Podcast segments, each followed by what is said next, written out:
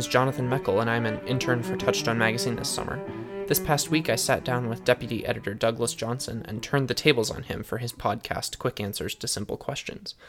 I'm a rising junior at Hillsdale College, and although many of my friends at Hillsdale are conservative and Christian, there's still often a big question mark on the topic of homosexuality. So I asked Douglas Johnson a couple of questions on the topic to probe his ideas a little bit further. My first question is basically how should we think about homosexuality in light of scripture and what it teaches us Yeah. as Christians? Well, homosexuality does not appear in Scripture anywhere. Um, what appears in Scripture, there's references to, well, though I think the Greek word is, is porneia, and that refers to uh, fornication. In some cases, it refers to sodomy and other, just any really acts of sexual per- perversity. Homosexuality is something altogether different. Um, you know, one way I, I have, uh, this is hard to get your head around. The idea that homo, homosexuality is, refers to a sexual identity, and it is a 20th century invention. And by the way, heterosexuality is a 20th century inven- invention. Uh, the word homosexuality didn't exist until 1892. Now, I've tried to explain this in the past to friends, and they usually kind of roll their eyes and they say, oh, okay, we didn't have a word for it, but there were still homosexuals. And so I, I kind of thought of one little, um, there's a, a Touchstone article that uh, I'm going to borrow an idea from and incorporate it into my own, but a little thought experiment was imagine, imagine um, you're in your backyard and there's a flash of light and uh, suddenly there's this fellow there. And uh, lo and behold he says he's your great great great grandson or, or something from the year 2300 and, um, and once he convinces you of that and uh, you get over the shock of all the time travel you're very concerned with you know you want to see how your, your grandson's doing. You probably want to know who you're married to.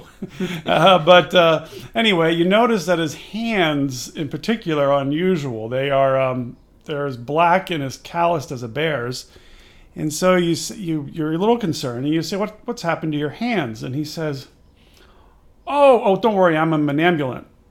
And you and you look at him very strange, of course, because you've never heard this word.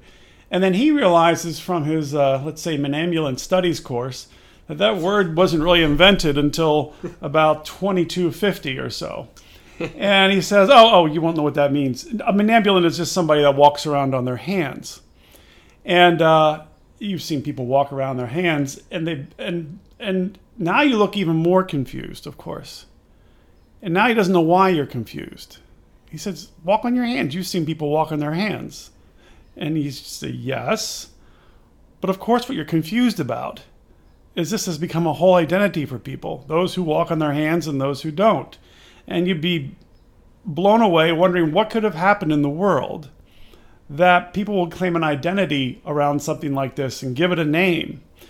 Now, what they might do, it would be ridiculous for somebody in the year 2300 to look at a photograph of a man or a YouTube video from 2019 and say, oh, look, there's somebody walking on their hands. Look, I'm an ambulant. It would be ridiculous because they didn't exist. Yeah. And that's, it would be now, imagine going back to 18, let's say 1890, two years before the word was ever used for the first time. It would be even more extreme to say uh, if you're if you went back to see your great great great uh, or however many it would be grandmother or grandfather and they noticed you didn't have a ring on your finger and they asked and they were worried that maybe you weren't married you said oh no no don't worry i'm not uh, homosexual or i'm not gay and they wouldn't know what you were talking about then you explain of course the act of sodomy or, or same-sex acts uh, uh, have been around forever but sexual identity hasn't. So that's what I mean when I say it, it's an invention. Now, there is one other thing I would bring up, though, with that question with regard to Scripture. I, I of course, Scripture says these acts are problematic, and they give out. You can read the reasons why. I mean, any kind of sin uh, that makes you a slave to a passion separates you from God. But the only other thing I'd want to say about that is there is an excellent article uh, some years ago in Touchstone by A.J. Conyers, C O N Y E R S. I think it's the late A.J. Conyers, actually. And as I recall, the article is as bad as we get. Um, I won't go into the details here, but it deals, you have to be very careful when you deal with that question that you're talking about because people use that question as ammunition. It, to think that, to say, oh, well, clearly sodomy is wrong and these acts are, uh, are prohibited, well, that's true. But it can get you into trouble. In fact, it can get you on the wrong side of judgment. And uh, now, this isn't, I'm thinking of uh, Conyers' article, which I just will just say, go ahead and take a look at that. And, and uh, that's the rest of the answer to that question. right.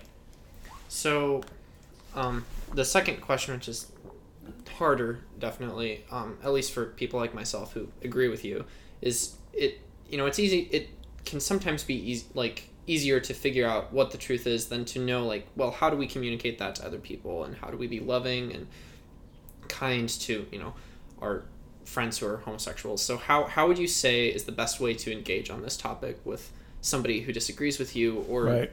you know, when is the time to just shut up and not not talk to people because you know Well, shutting up and not talking to people is might be prudent. right right Uh, and that's easy. However, what you should never do, because you're going to get yourself into trouble if you are going to talk about it.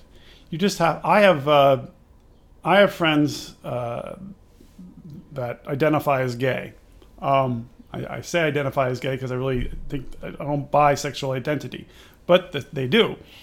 And um, they have asked me about it, and I go, well, no, it's clearly wrong. And uh, one thing they say, you know, they sometimes, if somebody doesn't know me well, in general, let me just finish that. In general, I think people, um, if you're very honest and forthright, I think that gets more respect.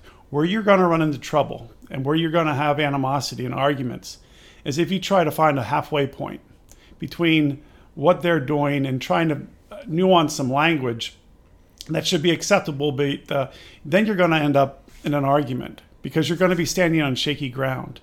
Uh, but one thing you could say, if you find if someone wants to challenge you on this, you can say, "Look, it, fornication is wrong too." It can get you in just as much trouble, potentially more, because there's a life on the line, potential life on the line there too. And um, uh, it's you say I have the same feelings about that.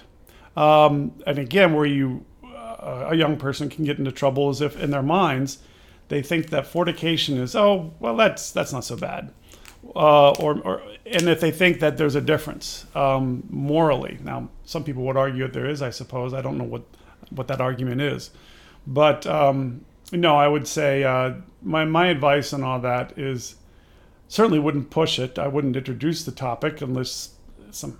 But if it's it's a friend of yours and they want to ask you about it, I would just say the most important thing would just to be very. Oh yeah, you know, obviously any same-sex acts that people do are uh, are, are are banned, um, and there there are sin, and that separates you from God and Christ, and basically it makes you a slave to your passions. The same is true for all of our sins. I would just handle it like that.